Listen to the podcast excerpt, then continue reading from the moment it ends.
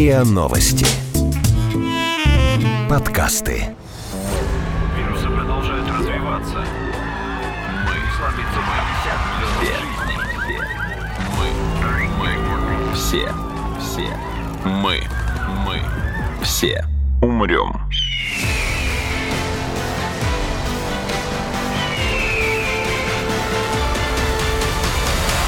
Мы все умрем.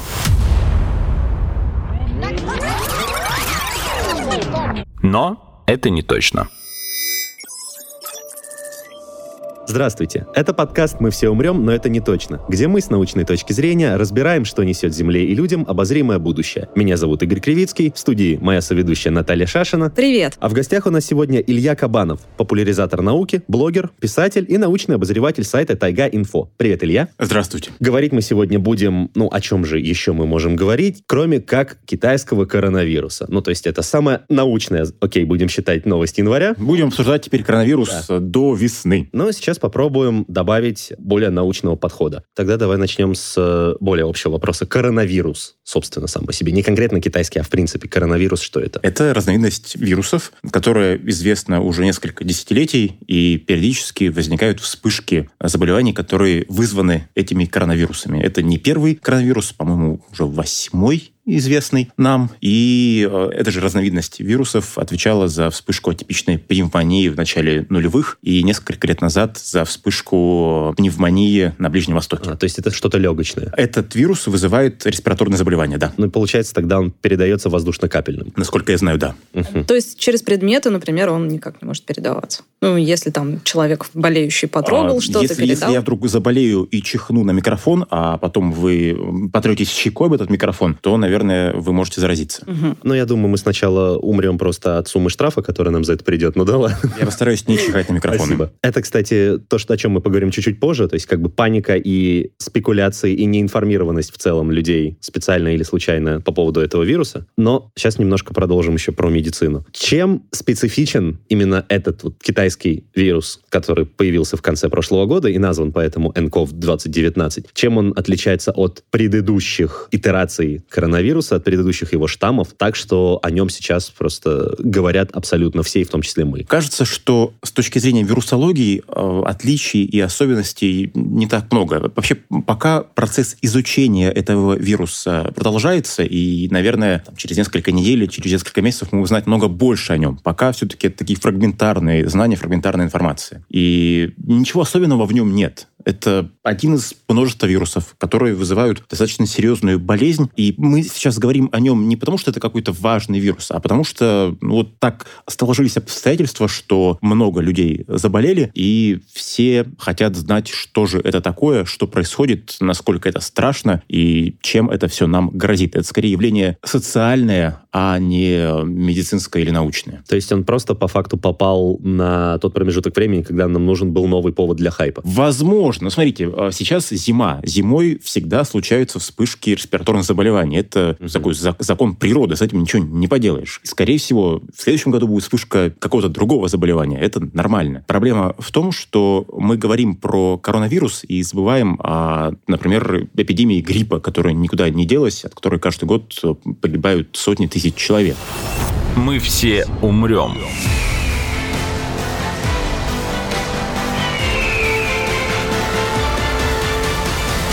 Но это не точно.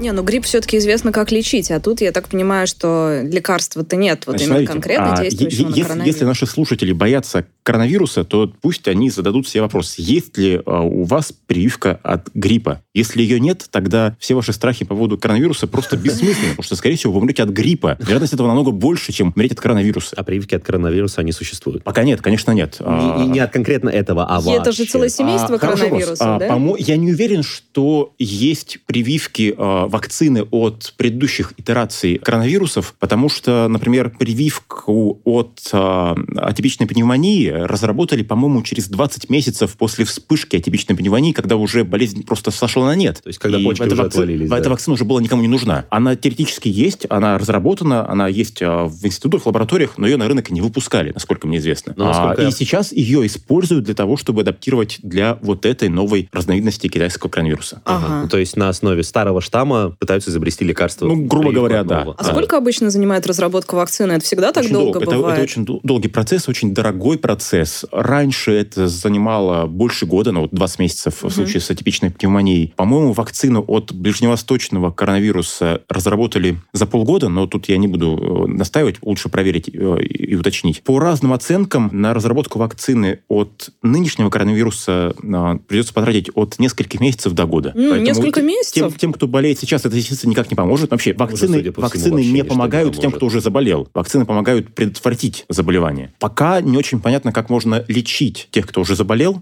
И, насколько понимаю, сейчас предлагается использовать ну, те же лекарства, которые помогают от э, пневмонии, от каких-то обычных респираторных заболеваний. Просто в надежде на то, что поможет. Да, да, китайская академия даже предлагает использовать какие-то БАДы и народную медицину. И я думаю, что пример с этой вспышкой коронавируса сейчас в Китае должен заставить всех людей и все правительства мира задуматься о том, что, может быть, стоит начать тратить деньги не на гонку вооружений, а ракетную и лазерную, и все остальное, а начать тратить деньги на борьбу с болезнями. Кажется, что это гораздо более полезно, эффективно, и если что-то и застолбит нам место в светлом будущем, то это только вот такие вещи, а не оружие и войны. Ну, по крайней мере, многие страны уже заявили о том, что, ну, в том числе и Россия, что занимаются разработкой. По-моему, Россия одной из первых э, заявила, что будет. Да, эти разработки идут в, раз- в разных странах, и несколько институтов получили очень большие гранты на миллионы долларов на разработку М. вакцины, на исследования. Именно от От, коронавируса. от нового да. коронавируса, совершенно верно. А, Понятно, что это пока только первые шаги. Насколько я понимаю, ученые секвенировали геном этого коронавируса, поняли примерно механизмы, которые можно использовать для того, чтобы разработать вакцину, А, но вот дальше сложный путь, метод пробы ошибок, а, тестирование, испытания и все остальное. А у меня вот сразу вопрос еще про лекарства. Сейчас некоторые препараты, в том числе российские, рекламируют как эффективные против коронавируса. Это вообще, ну, есть смысл их употреблять тем, кто очень боится, например, там, для профилактики или нет? Да, я думаю, что нет, точно нет. Я бы не верил рекламе вообще никаких лекарств никогда, а особенно в случае с эпидемиями. Нужно доверять врачам, нужно доверять специалистам, а не рекламным менеджерам фармацевтических компаний, а, которые родители свои готовы продать, чтобы повысить продажи своих препаратов. Смотри, там в чем фишка на самом деле. Там рекламируют лекарства, которые... Это не совсем ложь, которые действительно помогают от коронавируса, просто, ну, они помогали от предыдущих его штаммов. То есть это лекарства, которые помогают либо от коронавируса вообще, как семейство, либо от смотри, смотри, насколько я понимаю, в том числе рекламируют и все эти фуфломицины, которые вообще ничего не помогают. И к этому нужно относиться супер внимательно и осторожно. Действующее вещество сахароза, да. Да, да. То есть, смотрите, все эти лекарства, они направлены на лечение. Если вы не болеете коронавирусом, если вы не заразились им, то принимать эти лекарства для профилактики, по-моему, А, нет то никакого есть это на смысла. погашение симптомов. Опять, понятно. лучше проконсультироваться с врачами, но я не знаю, зачем это делать. Я, я бы не Консультироваться с стал. врачами? А, принимать лекарства, если вы не болеете, Мгм. это очень плохая идея. Мне кажется, это российская традиция. Да. Да, да, Вы- да. нет, россиянин пойдет к врачу, когда объем, обломок копья между лопатками начнет мешать спать. Не раньше. Точно, точно. Не, но выпить сна- Сначала антибиотиков каким- какой-нибудь дедовский метод, а, там, припарки, притирки, иван-чай, и уже, если не поможет, тогда можно доползти до поликлиники. Не, ну почему? Есть и люди, которые антибиотики пьют при насморке. Да, да, да. Так делать тоже не стоит. Мы все умрем.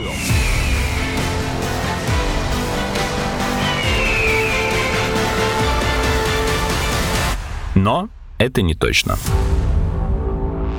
Мы так, естественно, от э, медицинской составляющей этого феномена эпидемии коронавируса перешли к информационной, что вот давай продолжим как раз про нее. Давай поговорим про статистику. Смотри, вот ты упомянул уже, что э, как бы эпидемии гриппа, они более масштабны. По коронавирусу сейчас на данный момент есть такие цифры. На утро 29 января, согласно данным исследовательского центра имени Джона Хопкинса, такие цифры. В мире 7800 заболевших, я чуть-чуть округляю там на единицы, 7800 заболевших, из них 170 умерло и 110-120, кажется, выздоровело. При этом из этих 7800 6,5 тысяч на территории Китая, а на территории других стран, даже соседних с Китаем, счет идет на единицы, даже не на десятки. То есть там и полутора десятков не наберется ни в одной из этих стран. Хорошие ли это цифры? Я думаю, что в случае с болезнями вообще не бывает хороших цифр. Люди болеют, Это люди понятно. умирают. Понятно, это, что это относительно. плохо. Но давай относительно вот А. того же гриппа или относительно атипичной пневмонии, там, SARS и MERS Смотри, вот году. пока мы это все записываем, э, Всемирная организация здравоохранения население собирается и обсуждает, нужно ли им пересматривать их классификацию вспышки коронавируса и называть ее эпидемией. Пока, то есть вот на этот момент они это эпидемией не считают. Даже так. Даже так. Это локальная вспышка болезни в Китае, которая миру не угрожает. Мгм. Может быть, все изменится. Но пока не темпы распространения болезни, ни количество зараженных людей или умерших не говорит о том, что это что-то невероятное, необычное и особенное. Особенно и необычно то, как много мы про это говорим, но во время каждой вспышки болезней э, СМИ, э, люди, обыватели начинают это обсуждать гораздо больше, чем, наверное, следовало бы. И если мы посмотрим на российское информационное поле, то мы увидим там две категории заявлений. Медики, вирусологи говорят о том, что, ребят, не паникуйте, все нормально,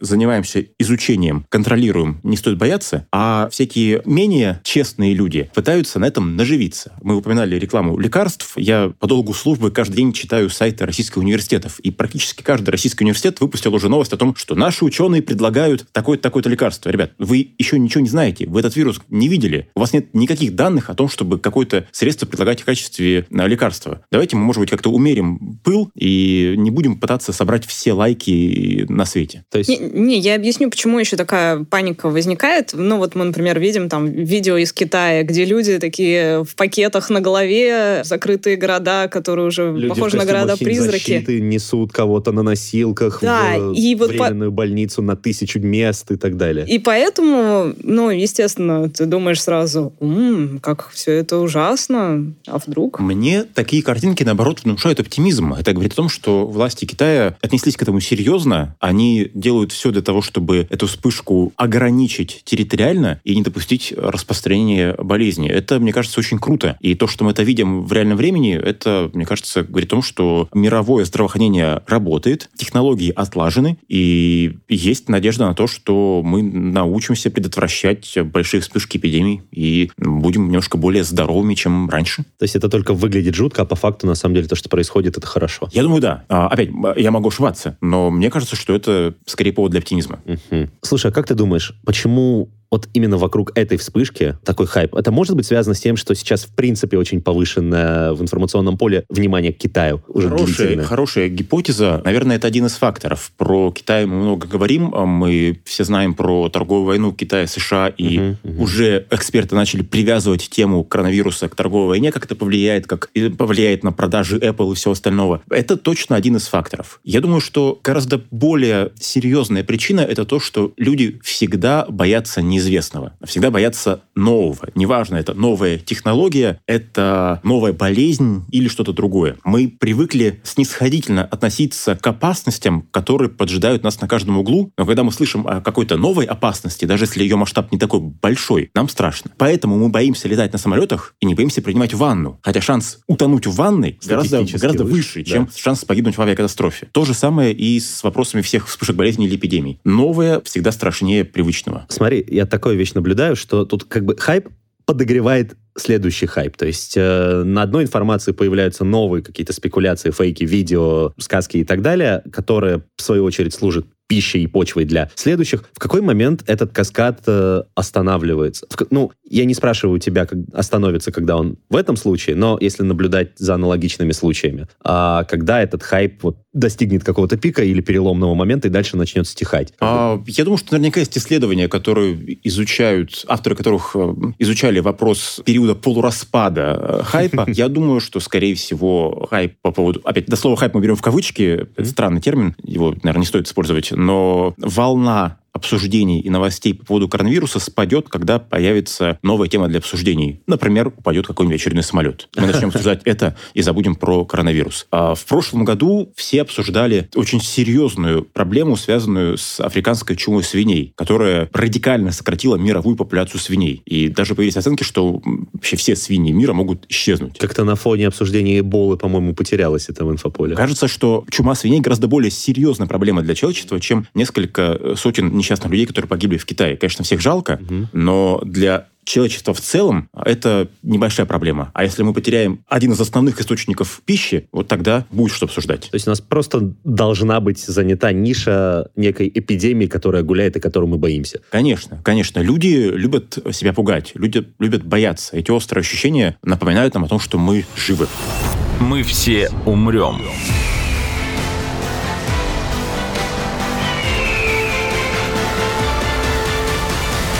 Но это не точно. Тем более, что во всяких фильмах, катастрофах, посвященных эпидемиям, очень часто вирус приходит именно из Китая. Да. Такое Ну, бывает. кстати, Но, слушай, кстати, действительно же он фильмах, часто да. бывает. Это, кстати, абсолютно логично. Во-первых, потому что это, это действительно бывает часто. Вирусы появляются там, где живет много людей. Потому что благодаря этому вирусы могут быстро распространиться Так. по ну популяции. есть же Индия, где вообще антисанитария как бы тоже, и Да. почему не Есть оттуда? Индия, есть Ближний Восток, где несколько лет назад Да. была вспышка похожего заболевания. Опаньки. Да, в 2015 году называется там MERS, Mid Eastern Respiratory, А, э, что там. ага. Ты сказал несколько дней, просто не несколько А, лет. прошу прощения, несколько- в 2015 году. Люди все больше живут большими группами в городах. С ростом урбанизации количество эпидемий, вспышек таких болезней будет только увеличиваться. Э, Россия здесь, кстати, находится скорее в хорошем положении, Мгм. а, потому что у нас маленькое население. Ну, кроме Не, европейской ну части, а получается. Москва, да, все Если не считать Москву, то у нас а, даже мегаполисы это очень маленькие города по сравнению с Китаем, Ну, по сравнению с Китаем, Африкой. конечно, да. А, хорошо, но вот смотри, плотность населения, окей, в Китае да, но мы только что Плотность перечислили населения, странах близость тоже. Еще? животных. Бли- Близость животных, а, близость диких животных Который резервуар Да, для для вирусов. Мгм. А, м, почвы для мутаций. Да, да. В южных регионах планеты биоразнообразие выше, чем в наших широтах. Шансов, что какие-то вирусы перекинутся от диких животных на людей, там поэтому больше. Что-нибудь еще, может? Потому что... Транспортная инфраструктура. У нас в России практически нет авиасообщения между городами внутри страны, да и поезда ходят долго. Поэтому эпидемии, похожие на то, что мы видим в Китае, в России, наверное, маловероятны. М. То есть это развитая транспортная инфраструктура позволяет вирусу быстрее распространяться. Конечно, наша отсталость а, нам, нам работает на пользу в этом отношении. Ну, громко сказано, но, в принципе, логика понятна. Да. Так. То есть в Китае мало того, что большие города, люди живут кучно, много животных, так еще и добраться до соседних городов очень быстро, до соседних стран а, очень легко. И это влияет, конечно, на распространение болезни. А реально вообще запереть все-таки вот вирус э, в пределах одной страны? Ну, вот как сейчас пытаются в Китае. Мы, мы увидим, а, мы посмотрим, как это получится в Китае. Я думаю, что это зависит от страны. В странах авторитарных, типа Китая, наверное, это сделать легче, чем в странах более демократических. Я плохо себе представляю, как, например, какая-нибудь Германия полностью себя изолирует от мира, если вдруг там случится вспышка какой-то эпидемии. Ну, ты знаешь, Это- изолировать не изолирует, но сейчас некоторые страны приняли меры, по крайней мере, ну, профилактическо-предварительные. То есть, например, все рейсы, прибывающие из Китая или на борту которых есть китайские граждане, они там сканируют э, с помощью тепловизора, чтобы, ну, заранее посмотреть на людей с высокой температурой и так далее. Такие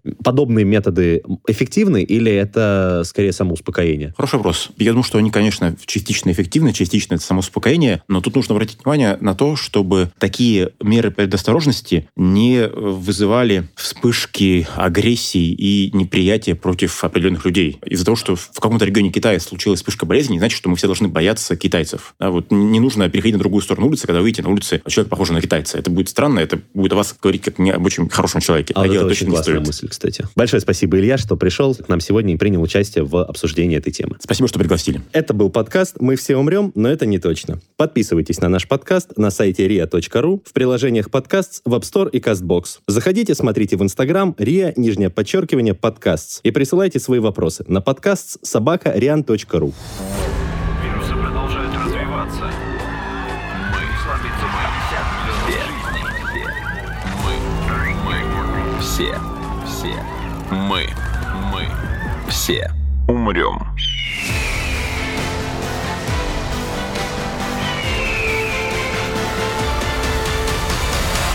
Мы все умрем.